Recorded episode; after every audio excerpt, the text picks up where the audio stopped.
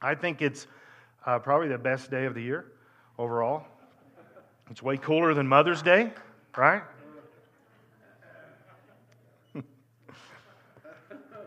um, I think the reason I think it's way cooler than Mother's Day is because really dads do most of the lifting when it comes to um, having children, raising children, all that kind of stuff.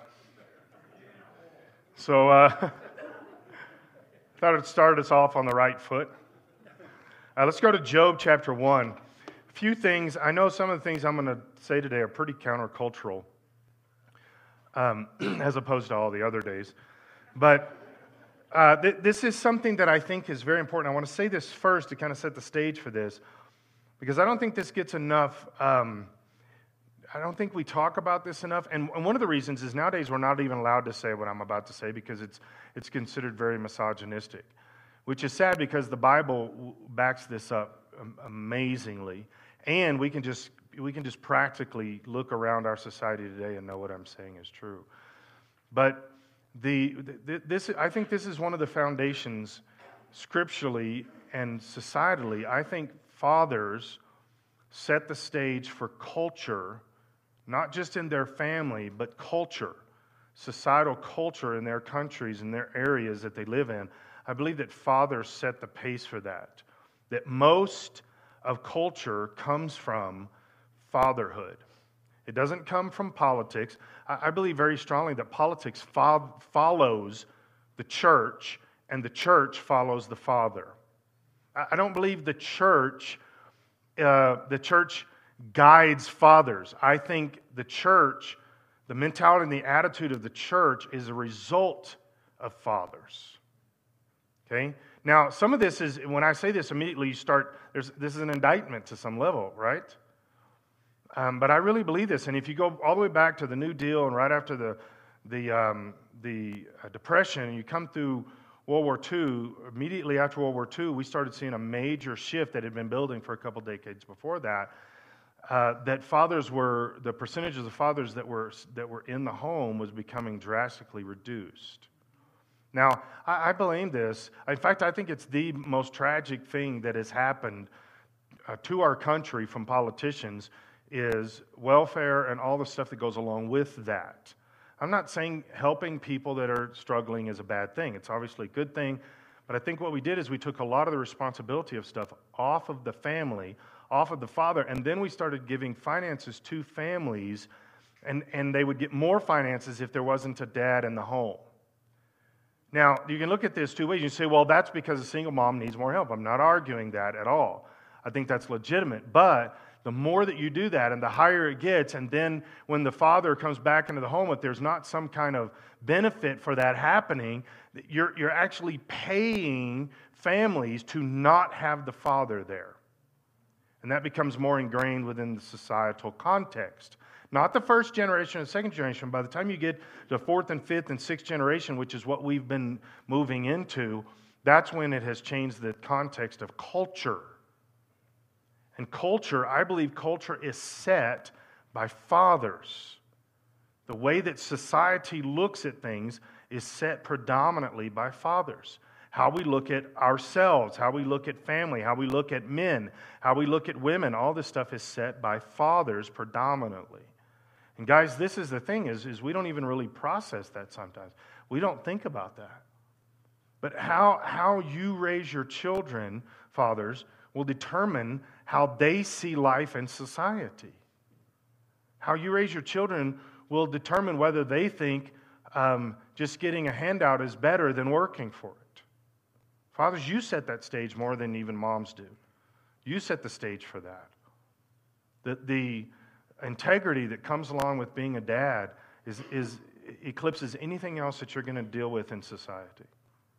Fathers set the stage for this.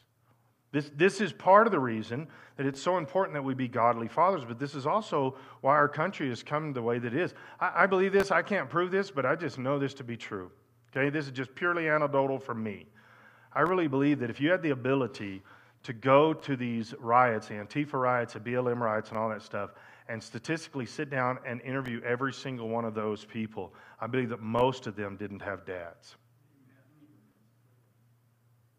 The, you, you, don't, you don't act like that when you had a good, um, solid, I'm not even saying godly, but just a solid father figure in the household. And you say, well, then moms are responsible. No, it's different. Moms provide different things. They're more of a nurturing, they provide different than fathers do. Fathers provide things that moms can't. The, the context of who you are within the, the reality of society, who you are in relationship to other people, taking responsibility for things. Fathers do that in a way that mothers don't and, and can't. This is a father thing. And we don't put enough emphasis on this. Fathers, one of your responsibilities is to raise boys to be godly men. Not just Christians, but men. With, with, let me say it, I know this isn't popular, with masculinity. Not, not, well, clap or not clap. I don't know who's clapping, are the women? Guys, this is something I was I was looking at this. Of course, I already had the message prepared, and I'm think I'm already thinking this way. So I was I was uh, premeditated here, but I'm I'm watching TV and and the commercials. Every single commercial for at least two hours that I paid attention to, every single commercial that a male was in that commercial, he was extremely effeminate. Extremely. Guys, we dads, you got to teach men how to be men. I know it's not popular to even say that nowadays. We're not allowed to talk. About. You mean being a jerk? If, if he's a true man, he's not a jerk. He's a jerk. He's not a man. You, you understand what I'm saying? Be a, be a man. We're not teaching that. Look at this Job chapter 1. There was once a man named Job who lived in the land of Uz. He was blameless, a man of complete integrity. I, I love this sentence because it's one of these sentences, not a, a lot of them in Scripture, but but this is a sentence where I believe Job wrote this. Some people say that Moses did, but I believe Job wrote the book of Job, and there's too many reasons why. He describes things on a very personal, thought, mentality, intimate level that somebody else could not have, even if he told them the story. Okay? And so I believe Job wrote this. And here's the thing this is like the sentence where Moses writes uh, the sentence Moses was the most humble man on the face of the earth. But Moses writes it, which should disqualify that statement immediately, except for this God superintends, the Holy Spirit superintends all of Scripture and approves all of Scripture to the final product. So that means God approved, therefore, it was God saying Moses was the most humble man on the face of the earth.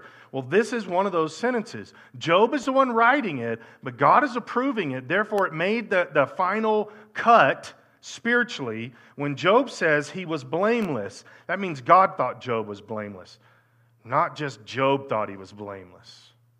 And then it says, a man of complete integrity. He feared God and stayed away from evil. Because if you fear God, you will stay away from evil.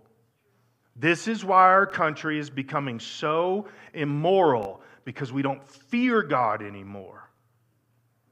We're not, we're not afraid. And I know we, we talk about fearing God as a respect thing and everything else, but that's only part of the definition. The word fear actually means to be afraid. And this is something I watched this happen as I became a teenager and, and then moved from the 1980s into the 90s we had a major push within Christianity, evangelical Christianity in the United States, that we get, that we get away from scaring people. Okay? And I, I get that. I agree with it, all right? I understand that. We don't, but the problem is, they said the reason, the way we're fearing, the scaring people is we're preaching about um, eternity, we're preaching about hell, we're preaching about judgment and stuff like that. So we need to, and I, and I get that because I heard that probably 85, 90% of the time growing up in Pentecostal churches in Texas. I get that. But, and, and I also know as a nine year old, I've said this before, I, w- I would lay in bed and pray, God, please don't, if you come back tonight, please don't send me to hell. Please take me with you to heaven. I don't want, and I was scared to death of that. But here's the question. I'm say this as, as, as a parent. Father, ask yourself this question. Would it be okay if the only way your kids got to heaven is they got scared there? Yep. Think of what I'm saying. Well, we don't, we don't want our little tender flowers to be scared. Okay, except God is the one in charge of everything. God wiped out entire people groups sometimes because they turned against him. God doesn't play around. And we've, we've built this mentality of God in American Christianity where he's all just uh, fruit juice and, and flowers. And at what particular point is, is he also the guy that is in charge of everything and he's the judge? And he is holy and will not accept anything but holiness. That's what Scripture says. That's not me. I think there's a, a, a legitimacy to saying the reason that we're so immoral as a country is because we're, we're more worried, more afraid of other things than we are God. If you were standing there when Ananias and Sapphira dropped dead, you, your next sentence would have been very careful to the apostles. Right? You're next in line. Have you ever thought about that? They step up and say, We've given all our money and here's the land, all this stuff, and you're next in line. You have to wait a little while because they got to clear out the dead bodies. Don't you think? Don't you think that would cause concern? What about when the ground opened up in the Old Testament 300 people were swallowed? What about the person one foot away from that hole? Don't you think they were concerned about what they said and did next? Guys, Job feared God. He knew God was in charge. And he didn't play around with this. In fact, we can see from this what his thought process was. It says he had seven sons, three daughters. He owned 7,000 sheep, 3,000 cattle, 5,000 teams of oxen, and 500 female donkeys. I guess the male ones didn't count. There's probably only two or three of those. He also had many servants. He was, in fact, the richest person in the entire area. This is something I always try to, when we come across this, I try to say this. Because we've, we've built such a mentality in the United States where everything is, is just like opposite day. When I was in high school, we had Thursdays were opposite day. Do you guys remember something like that? You wore your clothes backwards? Was that just me? Am I the only guy? You're like, they tricked you. no, I did. So, so here's the thing I feel like we're living in opposite day right now. Everything is opposite.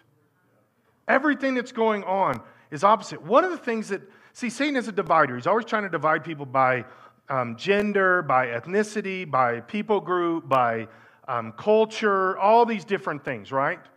Politically, all. Uh, well, one of the ways that he tries to divide is he tries to do it um, economically. Have you heard that this is a, a phrase that is becoming popular nowadays, more popular nowadays? Um, but I haven't really heard this phrase except years ago when I read some books. But the, the short term of the phrase is bougie. You heard that? Me and my wife went and looked at a Tesla. This is about a year and a half ago. We were, we were just looking at them. I was thinking, I'm going to maybe get rid of my Jeep. I don't know, maybe we'll buy a Tesla. My daughter was having fits over this. She was upset at us.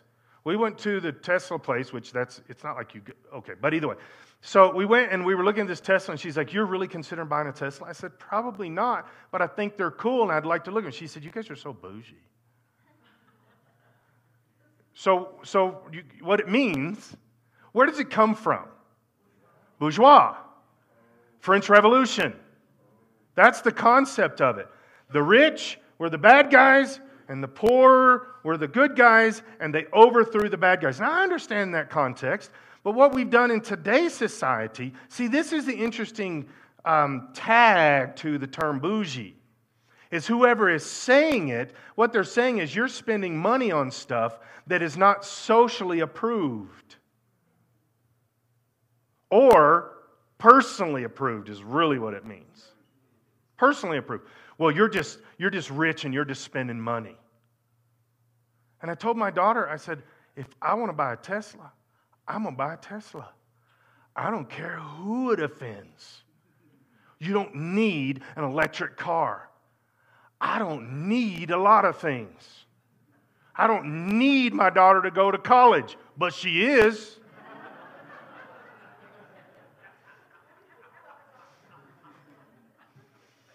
See, here's something I think is important, guys. We've got to really look at some of this stuff socially. It's interesting how we have made, in American society, we've made the rich bad and the poor good.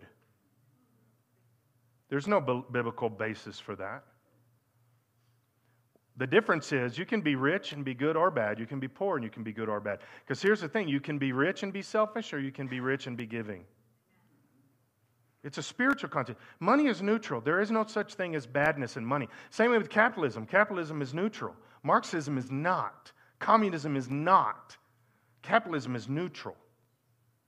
It's completely upon the decision of the individual. You can either be selfish or not. In Marxism, you can't have a God. You see what I'm saying? We play around with this.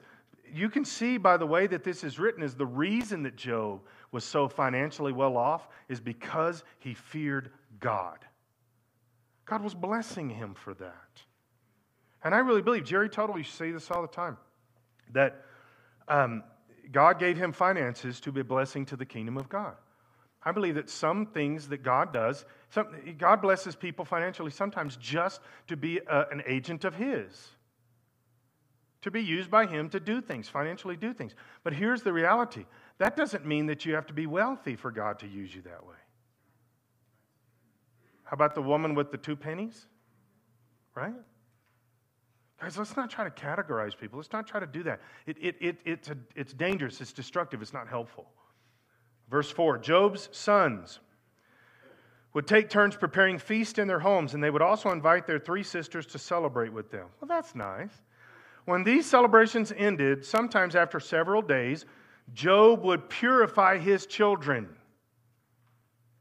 This, this little part of this scripture has stood out to me more in the last decade than ever before. This has become, this has become my mantra as a father. Job would purify his children. I'm going to explain that a little bit more in a second. He would get up early in the morning and offer a burnt offering for each of them. For Job said to himself, Perhaps my children have sinned and cursed God in their hearts. Parents, you ever wondered about your kids? Right? When your kids start getting old enough to start doing things on their own, then they get um, the freedom of a driver's license. And you start worrying, you start wondering. I'll give you another stage when they move out of the house and you start worrying in ways that you never thought you would worry before. And you wake up in the middle of the night pleading for your children before God and you don't even know why. And you're afraid to ask because they'll be like, ah, Dad, right? But you know, God woke you up for a reason. They may not be admitting it. What do you mean? Oh, you know it's true. Don't make me come over there. Perhaps my children have sinned and cursed God in their hearts. This was Job's regular practice. Job's children knew he was doing this, knew he was doing this all the time. Just by them knowing he did this was ministering to them. Just knowing that. My, my children joke about this, um, specifically my boys. But they joke about they can't do anything wrong because the Holy Spirit tells my wife everything. And for years they've been saying this. I could, I could have Isaac come up here right now and give you examples where, where all of a sudden mom just knows and no one can figure out why except the Holy Spirit told her. And I know I've watched it. That's why I'm a little careful too myself. I,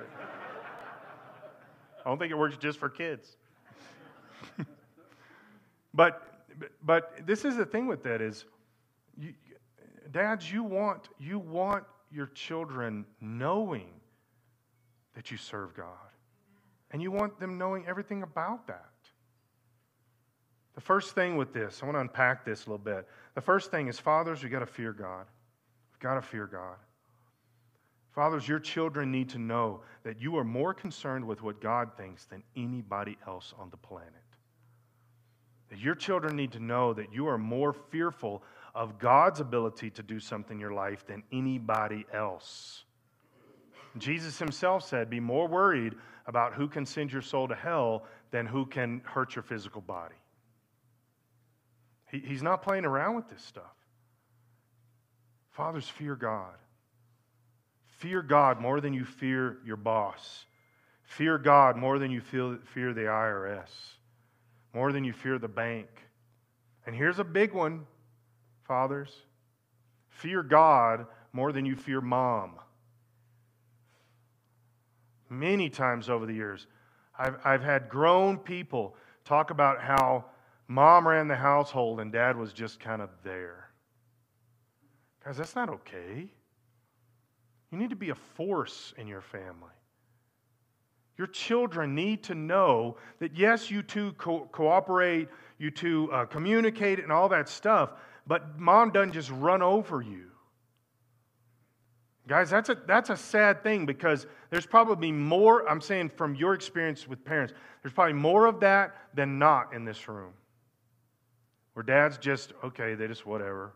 Well, whatever your mother says. I only used that when it was beneficial.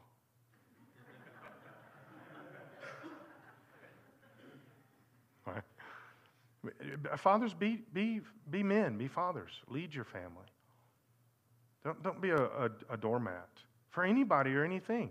If you fear God more than you fear anybody else, you can't be a doormat, in my opinion.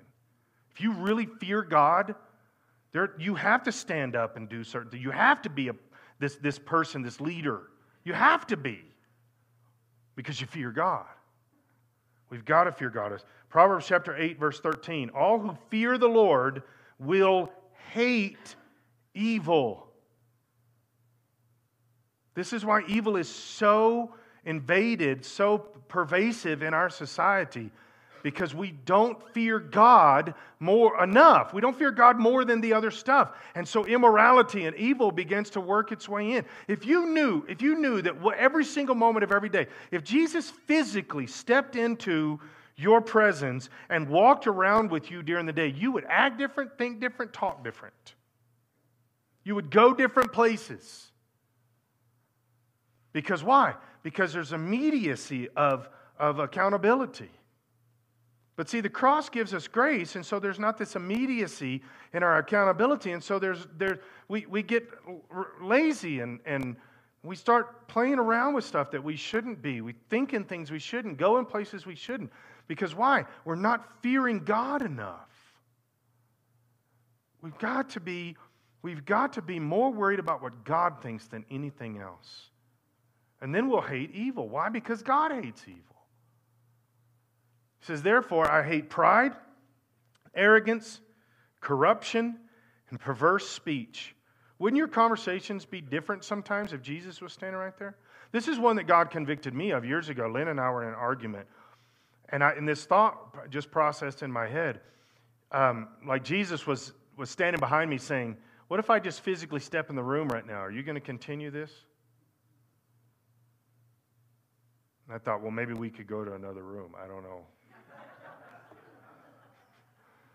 But it, it really convicted me the way that I was talking to Linda, some of the things that I was saying, the, the, my argument, which I knew wasn't as strong as I was acting like it was, right?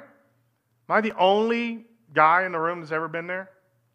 You know you're wrong the whole time you're saying it, but you're standing strong. You planted a flag. This is it. This is the mountain going die on right? And, and it's just like Jesus said if I stepped into this room right now, are you going to keep talking to her like that? I thought, no.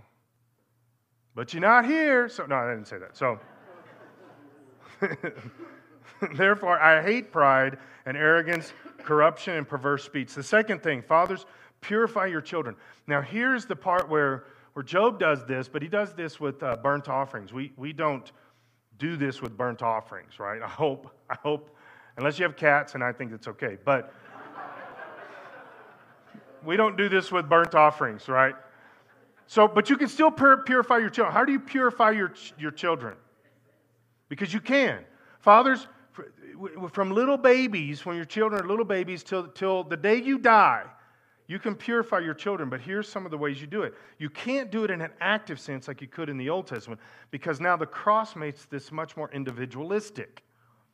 Okay, I, I, in the Old Testament, as a father, they gave blessings and they did stuff and they purified their kids in ways that, that, that because there wasn't grace and forgiveness yet, that, have you ever just, this is just an interesting study. You should go through, dads, you should specifically do this.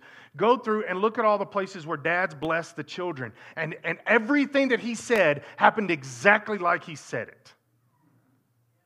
There is some kind of, and I don't totally understand it, but there is some kind of spiritual authority when a dad speaks into the children's life that it is, it is a spiritual context that I think transcends what we recognize and understand in today's, in today's world, in our Western Christianity. But they would purify their kids. Well, you can do this after the cross, but now the children are making their own decisions, very individualistic, and grace is immediate. With, I mean, grace, grace makes uh, accountability not immediate with them, okay? So you have the ability to do a few things. The first thing I think in purifying your children is you pray for them and with them.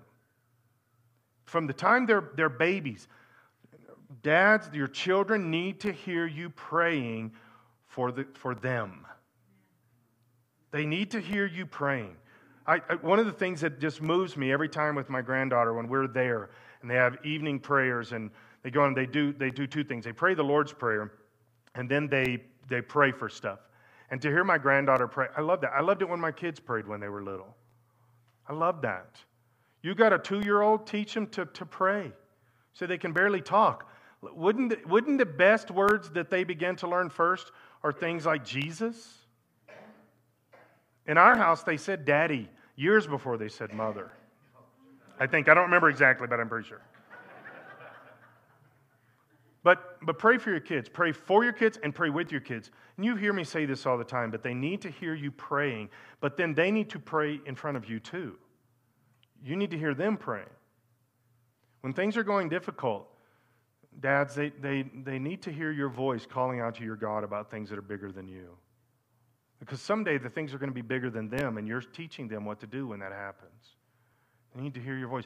First time this ever got to me, I, I, never, I never really processed this, but this is the first time it really got to me. Um, this would have been, Linda and I had resigned as being youth pastors, and it was about six months before we became lead pastors. And the reason it took so long is because I was, I was resisting what God was doing, and I didn't want to do it. And I didn't want to be a pastor. I wanted to, to do, I wanted to be an associate still, and I didn't want to be a pastor. And so I was fighting that. I was resisting it. And so we went, it took us about six months to get my head straight. So during that time frame, um, we had, we had sold our house because we thought it'd just be a few weeks and we'd be going to the next position.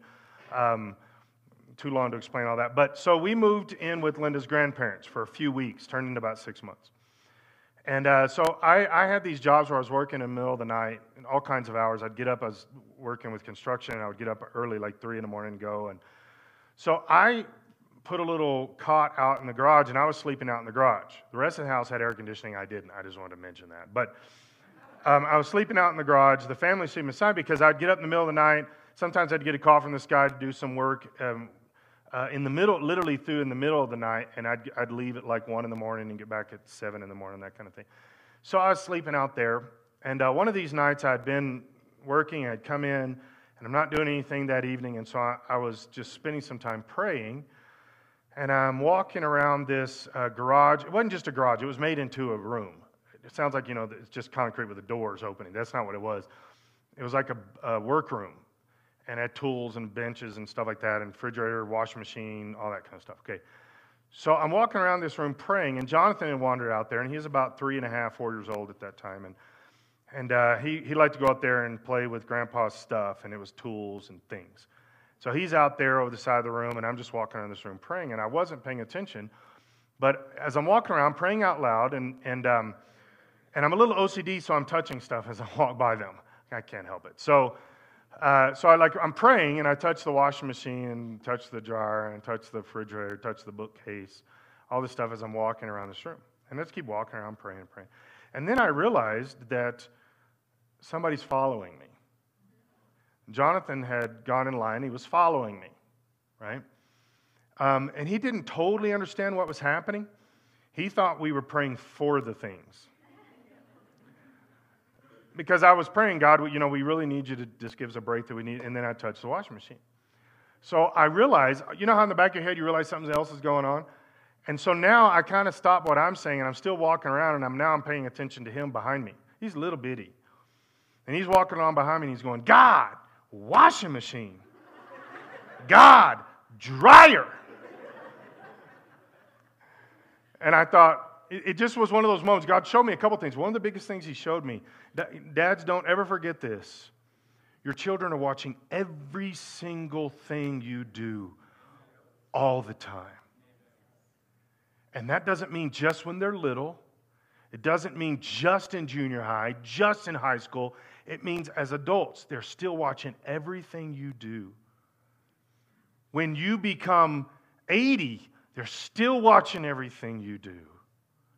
And they're, and they're following certain things and they're following attitudes and patterns. And you set the stage for your kids more than any other human on the planet will set the stage for. Your, your children need to hear you pray, and they need to know why. The why, I think, is as big of a thing sometimes.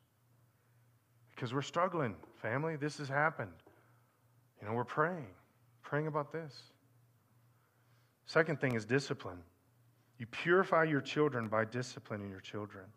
This is something, you know, I pick on this all the time. It's becoming less and less popular to discipline your children. Thus, Antifa. And I'm serious about that, right?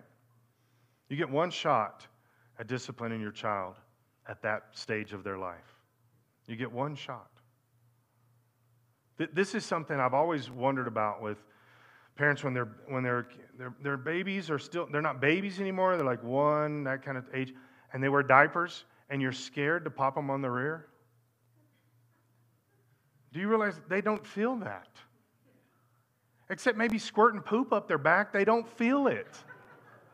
You're popping them on a diaper.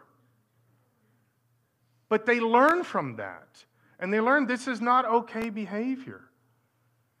You, you, discipline is how you purify your children. Fathers, you don't need to be passive about this either. I know some fathers, they're not the disciplinarians and mothers are, and vice versa. It depends. But, dad, you still have to be the disciplinarian too. Don't, I, I, it's horrible to say, you wait till your mother gets home.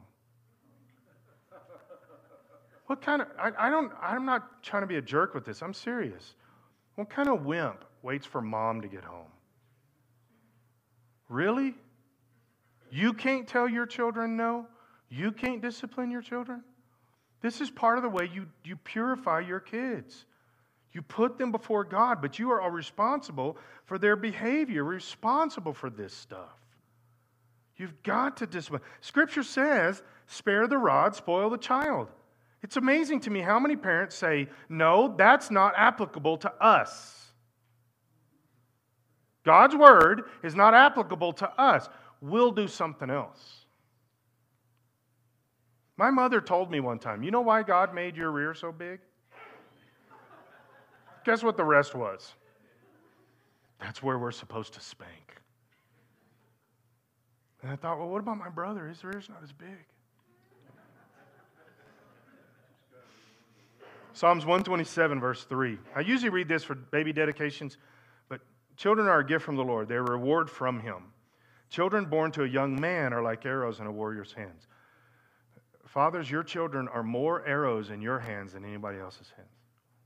But what is the target? It's God. It's not the job. This is, this is one of the things I think we get caught up in sometimes that we're supposed to point our children toward an occupation or toward a place in life. It's not bad to do that, but it's interesting how your kids don't always end up that way, right?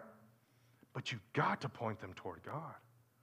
You've got to shoot your kids toward God. Do the best you can with every moment, every day, all the time. Shoot your children toward the Lord because it's more important that your kids get to heaven than anything else.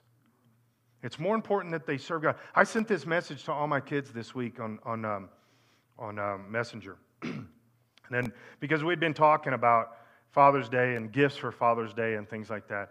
And, and here's the thing Fathers, what, what gift do you want from your kids?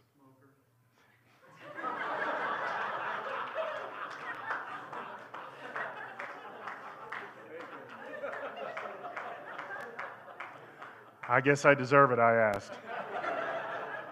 so his uh, two year old daughter is going to give him a smoker. Um, I, I don't want my kids to get me something, right? Don't, I, I don't even like the idea of my kids spending money on me. But as they get older and they make more money, I'm becoming more comfortable with it. right? Um, but here's the thing. I just, if I can just have my kids, my, my oldest and his family are not here for Father's Day. My daughter's not here for Father's Day. I wish I could have them all here for Father's Day. That, wouldn't that be the best, fathers? Isn't that the best thing you could have? That's, that's better than anything else.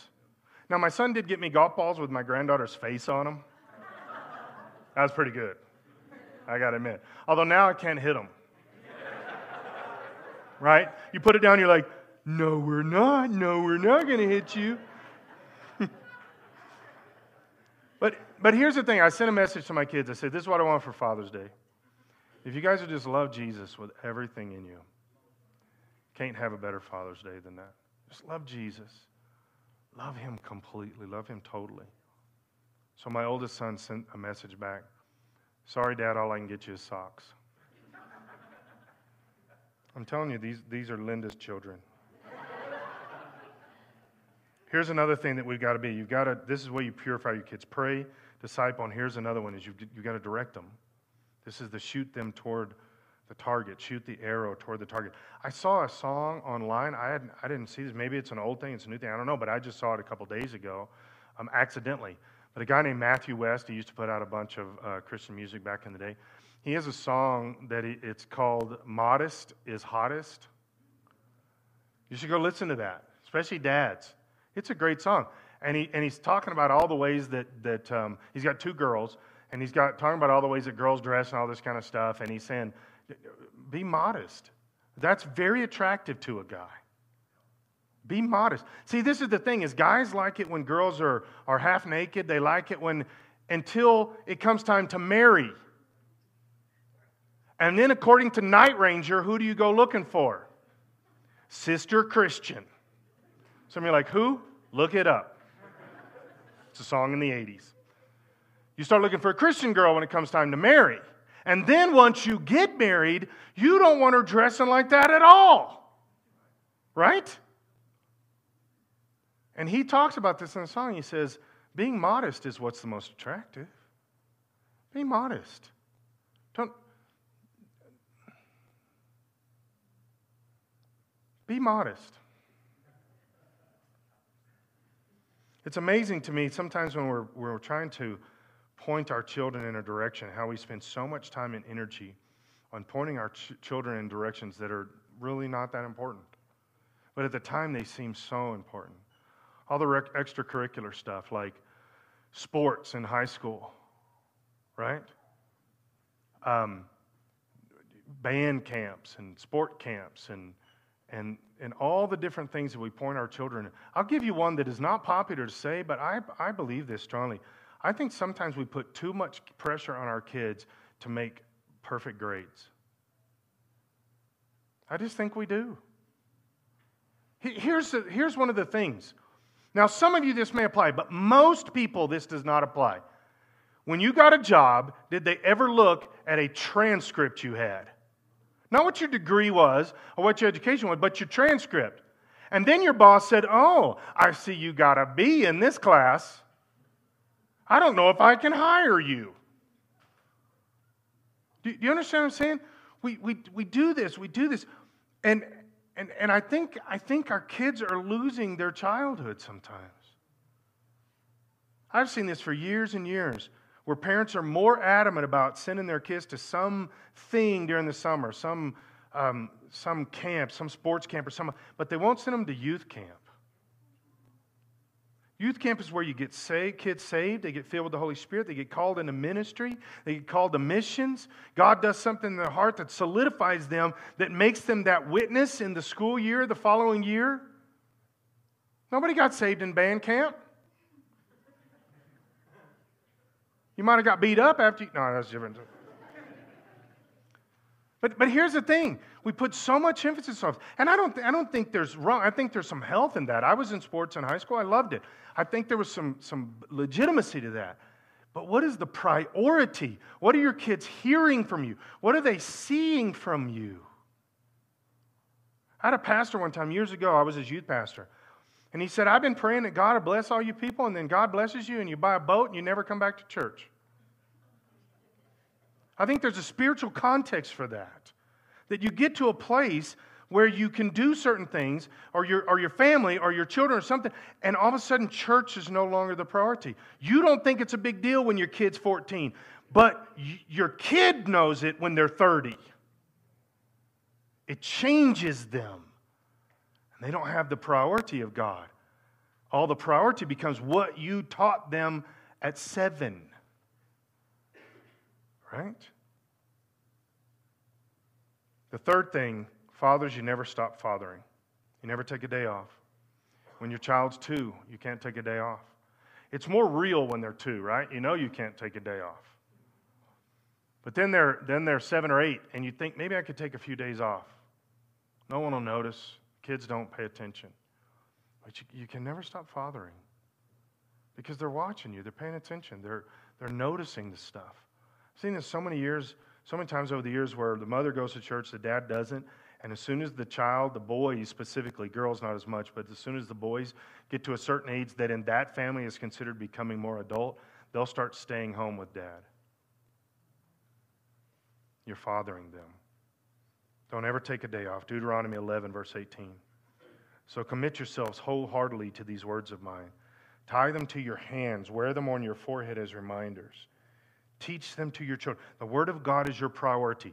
Teach them to your children. Your children know the Word of God is your priority.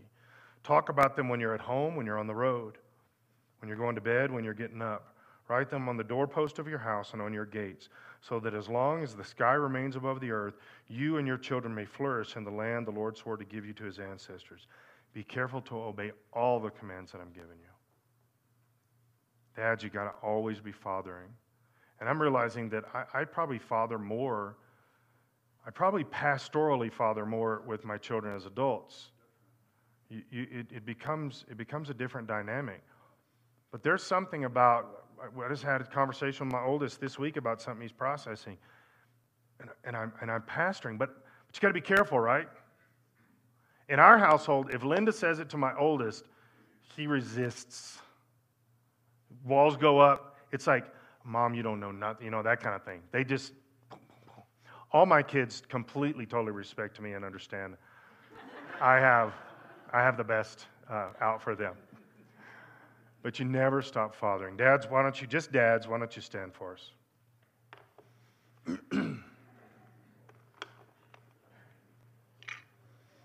okay, dads, we got something for you this today. This is really cool. So, dads, here what I need you to, here's what I need you to do. I need all the dads to come up here and line up along the front and face those you sired.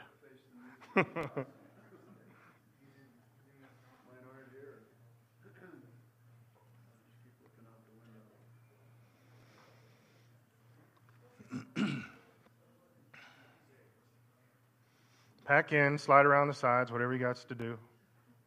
Hold hands. Hold hands with each other. Interlock your fingers. You know, if I said that to a bunch of women, then I'll be like, yes, we just hold hands.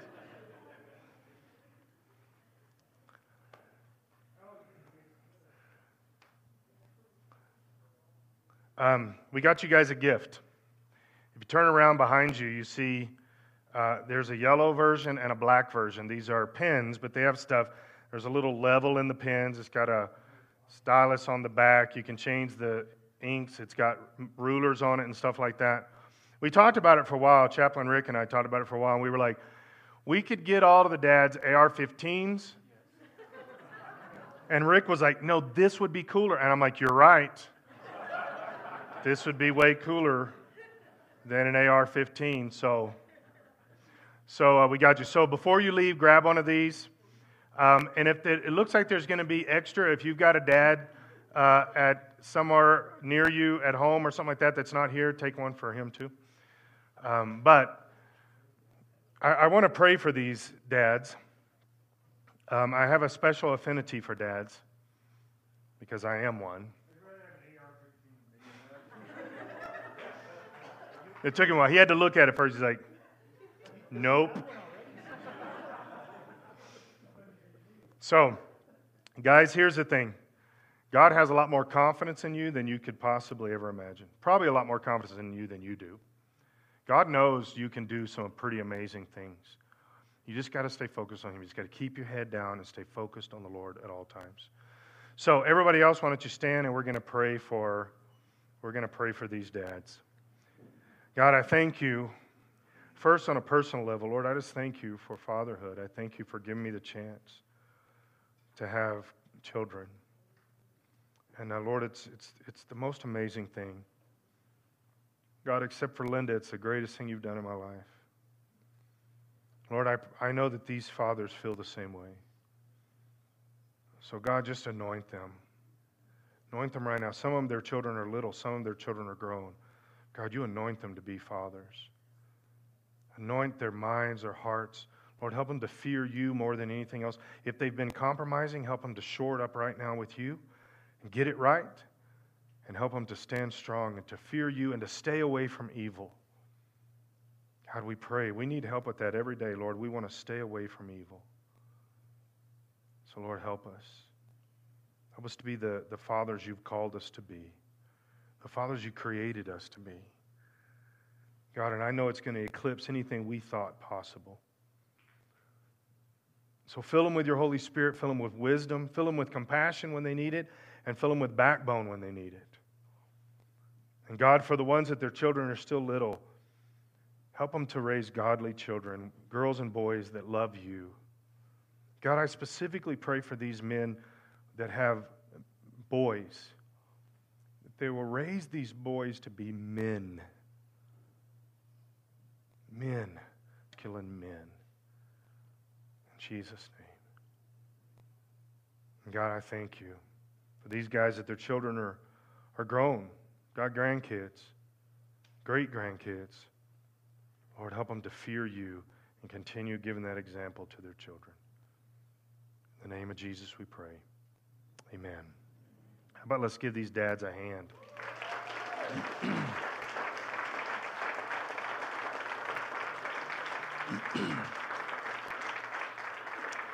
so you, you guys grab your, um, your pen. I, I, I mean, so many of you have come and said, Are those cigars? They're pens. I'm not going to give away cigars. So, so how many of you dads you're you're going out to eat? How many of you dads are going home for dinner, for lunch, whatever? All right, just checking, no reason. Before noon tomorrow, God's going to give you the opportunity to let somebody know Jesus loves them. Do the best you can. Use Father's Day somehow to tell somebody about Jesus, and God will honor that in your life. It's a guarantee. So shake somebody's hand, hug their neck, tell the fathers Happy Father's Day, and we will see you Wednesday night. Have a great rest of your day.